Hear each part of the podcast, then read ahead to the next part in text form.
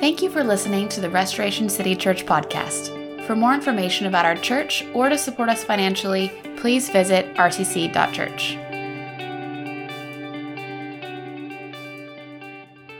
All right, well, hey, good morning. I'm thrilled to be here with you as we continue a series of messages that is really designed to prepare all of our hearts for Christmas. And we are calling it um, the way of peace, probably Two reasons for that. First of all, that sounds exactly like what all of us are looking for this time of year. Um, I remember starting this series a couple weeks ago and feeling like, yeah, wouldn't that be nice? And the closer we get to Christmas, the more I feel the sense of like, no, Lord Jesus, I am desperately in need of this way of peace as things seem to heat up the closer we get to the holiday. But that's not just aspirational language that we grabbed from somewhere. The good news is that in Luke chapter 1, the scripture tells us that one of the things that Jesus came to earth to do is to guide our feet into the way of peace. That's Luke chapter 1, uh, verse 79, if you want to go check that out for yourself. So there is this sense that we are not left on our own trying to find this way of peace, that Jesus actually would like nothing more than to lead us into that, not just at Christmas, but throughout the entirety of our lives. But we all have sort of this common problem. The problem is um, that we go looking for peace in all of the wrong places, right? For example, it is incredibly easy for me to believe the lie that peace comes through control right? When it comes to Christmas or probably any aspect of my life, um, my desired approach is man, I want to script it, sell it, plan it, and execute it, right? I want to architect this wonderful vision, convince Laura that it's exactly what God has for us as a family, come up with a plan that factors in time constraints and financial constraints and in laws and, and the whole thing. And then, man, once we've got that plan worked out, get through a couple drafts of it, man, we're just going to go run the play and have a blissful, joyful, Christmas. And I realize as I'm saying that, some of you are like, wait, wait, excuse me, hang on. I, I was texting a friend. Are you saying that's wrong? Because that sounds like my dream. That sounds like, you know, the beginning of a halfway decent leadership talk. What is wrong with that approach? And I don't know that there's anything wrong with the methodology behind that reproach, but I think Jesus would say, look, but there is way too much of us in there. At least there's way too much of John in there and nowhere near enough of Jesus in that approach. See, I think at the end of the day, the scripture invites us to consider some really big picture questions. Like maybe the script shouldn't be ours to write. Like maybe our souls are longing for more than we can make happen in our own power.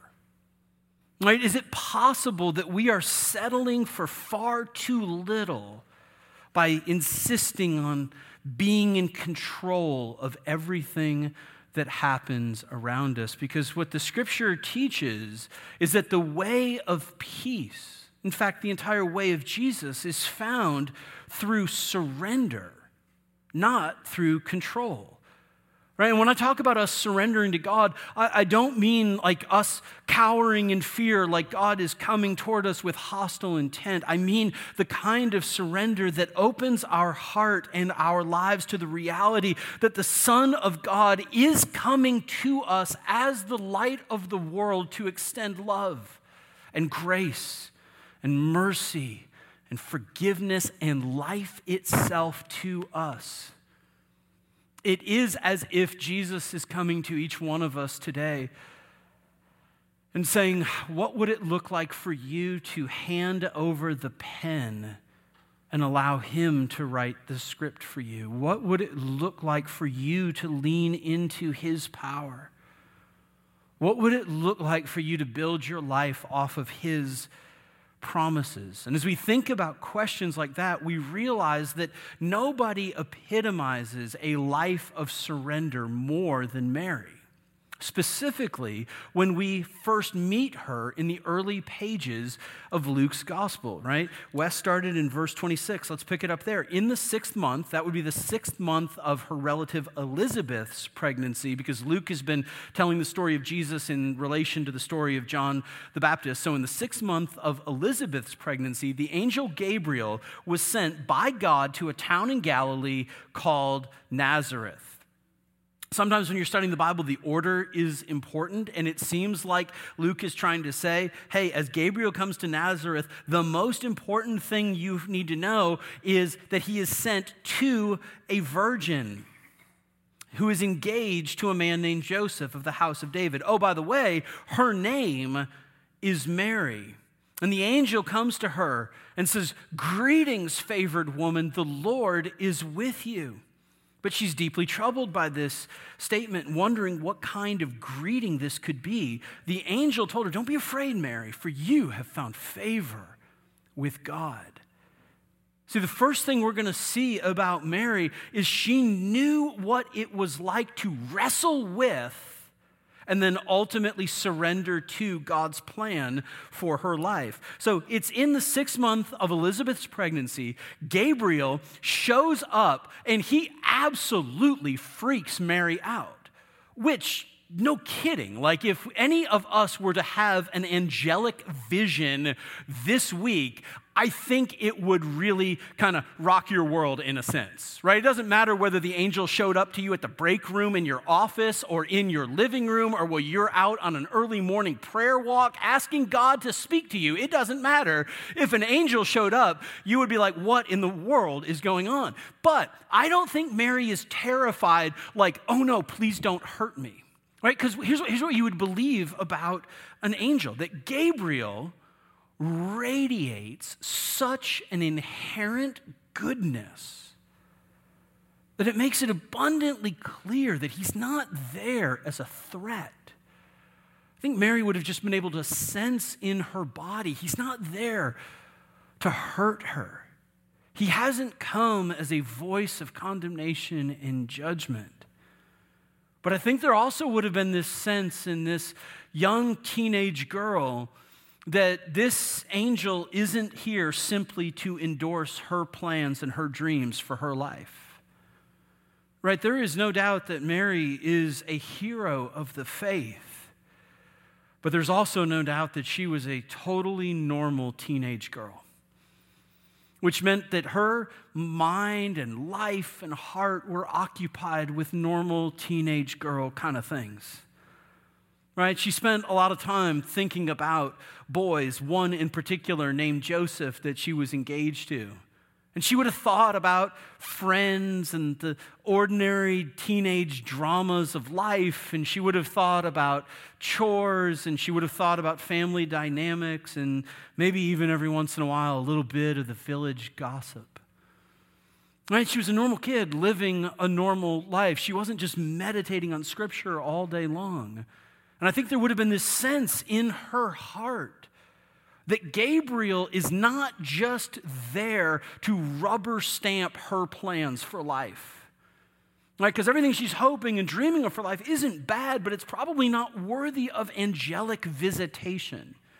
There's this sense that Gabriel is here to call her to something totally different, that he's calling her to lay down her plans and to embrace God's plans for her life. Why was it important that the first thing we learned about Mary is that she's a virgin? Well, because of what's coming in verse 31. Now, listen, you will conceive and give birth to a son, and you will name him Jesus. It was the kind of plan that would cause Mary and all the rest of us to rework our understanding of what the favor of God looks like. Right? Because when we think favor, we tend to think in terms of comfort and ease, right? God blessing us with just a really good day where everything works the way we want it to. Yet the scripture seems to be showing us that the favor of God is not at all inconsistent with struggle and sacrifice.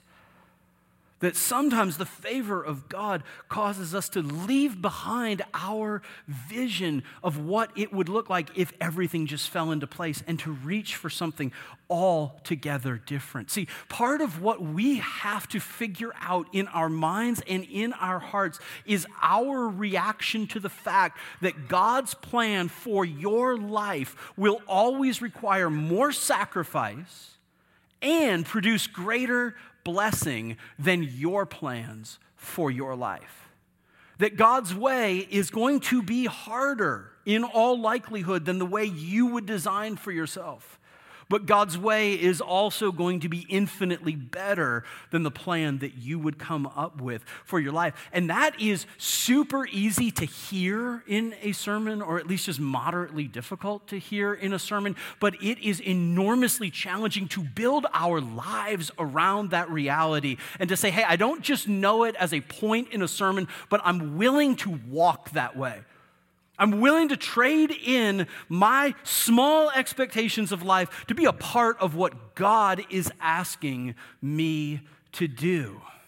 And to live that way is to live in total dependence on God and in a near daily conversation of, oh, Lord Jesus, help me make sure I'm getting it right. I want your will to be done, not just on earth as it is in heaven, but I want your will to be done in my life. But I need your help to make sure that's happening. I need you to guide my feet in the way of peace, and I need you to do it on an average Monday morning. And I'm going to need you to do it again at the lunch meeting and again in the afternoon. I'm going to need you to do it over and over and over again. I'll tell you a little bit of a personal story. I hope it's helpful. May just end up thinking I'm weird, but whatever. It's worth the risk. Um, this summer, I took a little bit of a, a personal retreat, just kind of three days to be by myself with God. And Laura was super kind. She was like, No, I'm, I'm all about this. I'm going to watch the kids. You're going to you're gonna go. And when I usually do something like that, um, in my mind, that just reads like Airbnb in the country, right? Because that's where Jesus lives. Um, so we go out to the mountains and the lake and we visit him. And he says hi, go back to the city people, and here's what you say. Um, but this time we were talking, and um, both of us came into the kitchen one morning and kind of knew it was time to make plans for this. And Laura was like, Hey, I've been thinking. I was like, I've been thinking too. And she's like, Hey, this is going to sound weird, but I think you should like go stay in a hotel in the city. Was like, no way. That's what I was thinking because I love hotels. I'm fascinated by hotels. And I was like, that's so interesting that we're on um, the same wavelength. So I went and like reserved this little hotel on Wisconsin Avenue in um, Bethesda. So it was exotic. I crossed state lines um, to get there, but I was on Wisconsin Avenue um, in Bethesda in early August. And as I got there, I just sort of went for a walk initially, kind of up and down Wisconsin Wisconsin Avenue, um, kind of get the lay of the land, see where I was, starting to think about dinner options a little bit. And I was like, okay, this is like a decent section of Wisconsin Avenue, but um, I, it wasn't the Wisconsin Avenue that I knew and loved having gone to school in Georgetown. It was like a slightly different version of that. So like it felt like the best dinner option was going to be Panera Bread, which is great, got no problem with that. But I was like, all right, Panera, whatever, file that one away for later. Went back to my room and I really just started praying. And it was one of these senses of like, God, I just want to know why I'm here. You know, this seemed like such a great idea, but now I'm just like hanging out by myself in a hotel in Bethesda, and I'll be eating Panera, and I don't know why in the world. I, what am I doing here? What do you want from me? So much so that I started going to Psalm 143, verse 8. This says, Make me know the way I should go. For to you I lift up my soul. It's just like, God, I want you to script the next three days. And as I was praying around that idea, um, felt like it was time to go for dinner. And I just had this moment where, and this is where it could potentially start to sound weird, where I was like, no, I'm just, you know what? I'm to leave my phone. I'm to take like a debit card and my room key, and I'm just to go out for dinner. And like, God, I don't know. I just want you to like lead me to someplace better than Panera. Like, let's just, like, come on, let's like go someplace together. No phone, no anything. So I, I come down, uh, down the elevator, through the lobby, and Wisconsin Avenue's to the left. Like I had every intention of turning left, but for some reason I get to the front door of the hotel and I don't know whether it's like the voice of God, the still small whisper of the Spirit. I had psychologically primed myself to do something different. I, I don't really know. But I was like, man, you should go right. And I was like, okay. So I start wandering right into this little residential neighborhood. And I'm like, oh man, this is going to be great right? God's going to lead me from the franchise excess of Wisconsin Avenue to some little mom and pop place, and I'm going to have like the best meal of my life, and it's going to be closer and better, and the whole thing. So I keep walking, looking for that spot, and I don't find that spot. I keep going for what seems to be a while. And now I'm like, okay, it feels totally self defeating to just do a U turn, walk back, and be like, oops, Panera it is. Let's go back that way. So I, I, get down. I think I turned right on like East West Highway or something. I mean, I'm, I, I was gone for a couple of hours. I won't give you the full blow by blow, but it turned into a rather lengthy walk. I got my steps in that day. And it was like this roller coaster where I was like, this is so exhilarating. I'm like following God. I'm just like, Lord, lead me back. I have a questionable sense of direction, but I'm pretty sure the hotel's that way. And this is all I got. But there was also these moments where I was like, hey, man, what are you doing? You don't have a phone. You can't like Uber your way out of this nonsense. You can't Apple Maps your way out of this. You can't do any, you're just gonna wander. And guys, it did. It's, I know it sounds weird, but it became sort of this holy, like, okay, every intersection. I'm not, I mean, like, I use Apple Maps. Right? This is not how I navigate the city, right? I don't get in the car as Laura and I are going out someplace with the kids and be like, I know, guys, let's just let the Spirit of Jesus lead us today. I'm like, no, I put it in Apple Maps and I pick the fastest route and I will pay the tolls. That's fine. Thank you for warning me, but I will pay the tolls. And I was just walking around being like, all right, Lord, do I turn? Which way do I go? And ultimately, about two hours later, I make it back to Wisconsin Avenue and I intersect Wisconsin exactly at the Panera Bread. And I'm like, no, see, Jesus, this doesn't work either. Because what I can't do is say, hey, the moral of the story is follow God. You might get a really nice walk and a tour of Chevy Chase, but guess what? You're still going to end up. So there's just this thing in me that was like, no, I'm going to keep going. And I kept going to like another block or two and turned left. And those of you that are familiar with the area um, know maybe that that's sort of Bethesda Row back here which is like this whole collection of like fabulous restaurants or whatever. So ended up going to this little market and had like two pieces of the best pizza of my life and went back home. And, and look, I, I'm not saying like, boom, there you go. I took a walk with God and ate good pizza. Aren't you ready to follow Jesus? No. But I will say this I went back to my room that night and I wrote out a couple of pages of notes in a legal pad. And I wrote down at the top of it and came back to it several times that following God will be a more beautiful journey and it will lead you to a better destination, but you're going to have to give up control. Right? That was the point of the story that I had no idea where I was going. I didn't have a map. I didn't have a plan. In the moment, it felt like I didn't have much of a safety net. I just had, Jesus, you're going to be able to somehow lead me. I can let go of control so that you can lead me on a more beautiful journey to a better destination. And I just wonder how many of us need to do that, not on a walk with God, but with all of our life with God, where we let go of the plan and say, Would you lead me? By the way, the way you know that you are starting to walk according to God's plan is when you find yourself asking some really big questions about how the plan is going to come together. That's where Mary is in verse 34. Mary asks the angel, How can this be since I have not had sexual relations with a man? And sometimes people make a really big deal out of the fact that, like, Mary asks this question in verse 34 and she seems to get away with it. Yet Zechariah asks a, a not dissimilar question. This one is about the age of his wife um, in the same chapter, and he's mute until the birth of his son. Why does Mary get away with it and Zechariah? Doesn't. Um, here's what I would say to you about that. Um, probably the best study on this aspect of verbal communication has been done by researchers at the University of Texas who have concluded that only 7% of our communication is the actual words that come out of our mouth that 93% of our communication with each other is nonverbal. 55% of it is body language, 38% of it is tone of voice.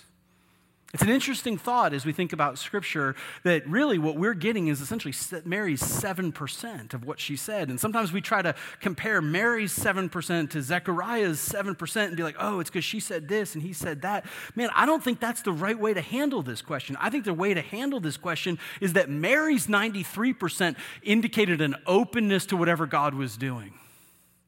And Zechariah's 93% was cynical and hostile and like, man, get a life. It ain't going to happen. But Mary's coming with this openness to God, yet coming with a question, to which the angel says in verse 35 the Holy Spirit will come upon you, and the power of the Most High will overshadow you. Therefore, the Holy One to be born will be called the Son of God. And consider your relative Elizabeth, even she has conceived a son in her old age. That was Zechariah's question. And this is the sixth month for her who was called childless. And then a sentence that my guess is you've heard quoted over and over again For nothing will be impossible with God. Step one for Mary was to surrender to God's plan. Step two is to surrender to God's power. And in some ways, this is where it gets even more uncomfortable. Because I think what all of us want is to be able to look at our Christmas, our December, our life, and have this sense that, like, yeah, that's going to work, right? We want to script it, sell it, plan it, execute it. Right? We, we, we want this sense that we're not in over our head. We want this sense that it's all going to be okay, especially if we, if we can get like a little boop from God, right? We just kind of like add up the constraints of our calendar and our finances and all the stuff. And oh, if God just blesses it, just a little blessing from God, and we're going to be fine.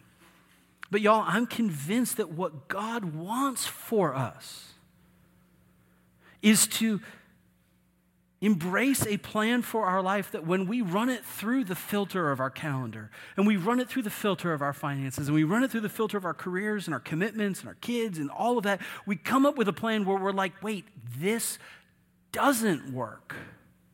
I can't do it. Which means we feel like we are decidedly outside of our comfort zone. But it's in that place that God meets us with his power.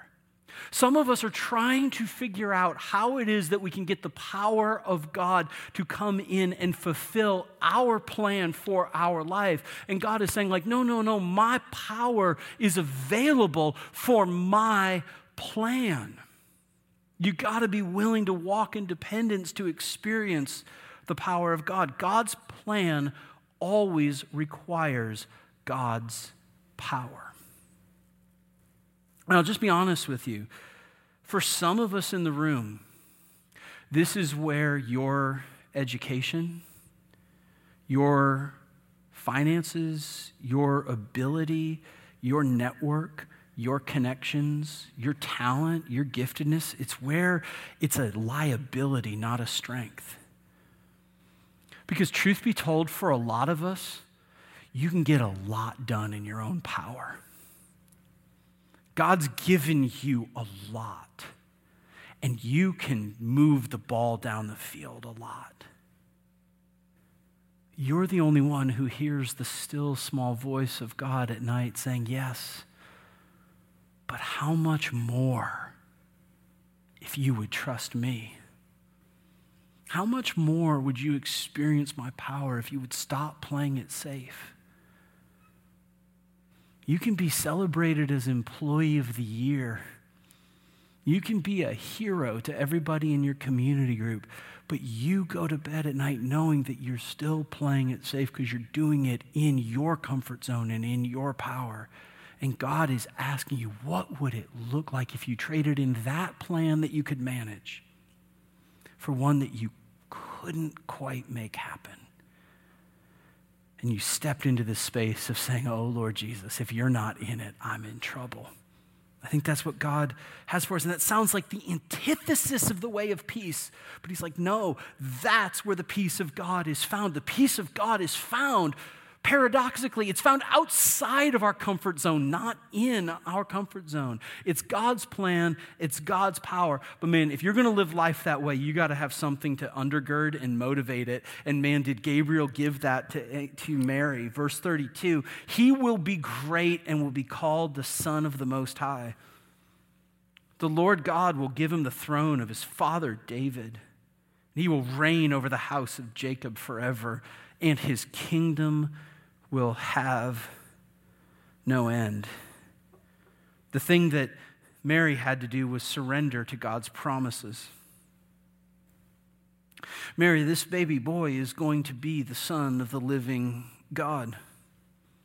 Mary, your son is going to be an unlikely but legitimate heir to the throne of David. Mary, this kid is going to reign over the house of Jacob, not just for a couple of years, not just for a good run in Jerusalem that reestablishes a sense of peace and prosperity for the nation. He's going to reign over the house of Jacob forever. This kid is going to sit on the throne at the right hand of his father because this kid has come to bring a kingdom that will literally have no end. And Mary had to figure out do I really believe this? Obviously, she had a running start because she, of all people, was convinced that this was a virgin birth. She, of all people, knew that this was the move of God over her life. But I think we make a mistake because I think we say, like, oh, there you go, boom, angel, vision, couple of sentences that he's the Messiah of Israel, he's the Son of God, eternal kingdom. And Mary was like, oh, let me just get out my handy little journal. Son of God, excellent, great Messiah, throne forever, kingdom, boom. Sign me up. Let's text Joseph. Tell him where it's going to be a little bit of a different honeymoon than he was expecting. And here we go. No questions, no problems, no anything. Here we go. No, look at what it says after Jesus is born. Verse 19 of Luke chapter 2 But Mary was treasuring up all these things in her heart and meditating on them. She had been communicated with by an angel. She had given birth to the Son of God, yet she still felt the need to protect space to work the promises of God into her head and her heart. It wasn't a one and done thing for Mary where she's like, oh, got it, prophetic fulfillment. I'll just get to work in my Old Testament here and you know connect all the dots and be like, oh, I bet you he's Isaiah 9 too, uh, now that I think about it. She came back over and over and over and over again. Right? Because it's not just enough to hear the promises of God, you got to work it into the fabric of your mind and into the soil of your heart. Right? God's promise for you is as far as the east is from the west, so far has he taken his sin from us. Anybody else in the room know that but needs some space to work it into the soil of your heart? Right? God's promise to you is that there is therefore now no condemnation for those who are in Christ. Anybody else like, oh, ah, I've heard that. But man, I got to work that a little deeper into me because the voices of guilt and shame still ring really strong in my head. God's promise to you is He who has called you is faithful, He will do it. Anybody else in a season where you feel like, honest to God, you feel like you are walking the plan that God has for you? But you're wondering if He really is going to come through with the power that you need because it's starting to feel a little shaky. And you're thinking, I want it, but I just need to know that you're still in it, God. You can hear the promises of God, but it's going to take a lifetime to fully metabolize the promises of God. Mary surrendered to God's plan. Mary surrendered to God's power. Mary surrendered to God's promises. It's what I want for all of us. It's what I want for myself. My fear is that we would hear something like this and be like, man, that does resonate. Man, yeah, that is what I want for my life but that we would somehow put it off to January. And I'd be like, man, that sounds like New Year's resolution kind of stuff. But what I got to do is like muscle through the next three weeks. I got to get through Christmas. And then we can think about God's plan and God's promises and God's power. We'll get, we'll get to that. But man, I, gotta, I just got to buckle down. Here's, here's my question Are you willing to allow God to interrupt your plans? When Gabriel shows up, it's an interruption. And almost by definition, surrender is open to interruption. Control is the thing that says, oh, those are good thoughts. I'll find a strategic time to implement them. One of the ways you know that you're surrendered to God is when you're willing to allow God to interrupt you. God may have something different for you over the next two or three weeks. Don't miss it because you've already got a script. Don't miss it because you've already decided to play it safe. Don't miss it because you've already decided that somehow God's promises don't apply to you. Father in heaven, you are the one who says in your word that you will draw near to us when we draw near to you. And I am asking you to be faithful to that promise right here, right now, in this room. God, we did not just come here today to hear people sing songs. We did not come here to hear some person stand up in front of the room and talk. We came here, whether we knew it or not, because our souls are crying out for you. We came here to encounter you, and that's what I want to ask for in these next few minutes. God, that you would open up space. Space in our hearts, space in our minds to do the work that you want to do in us.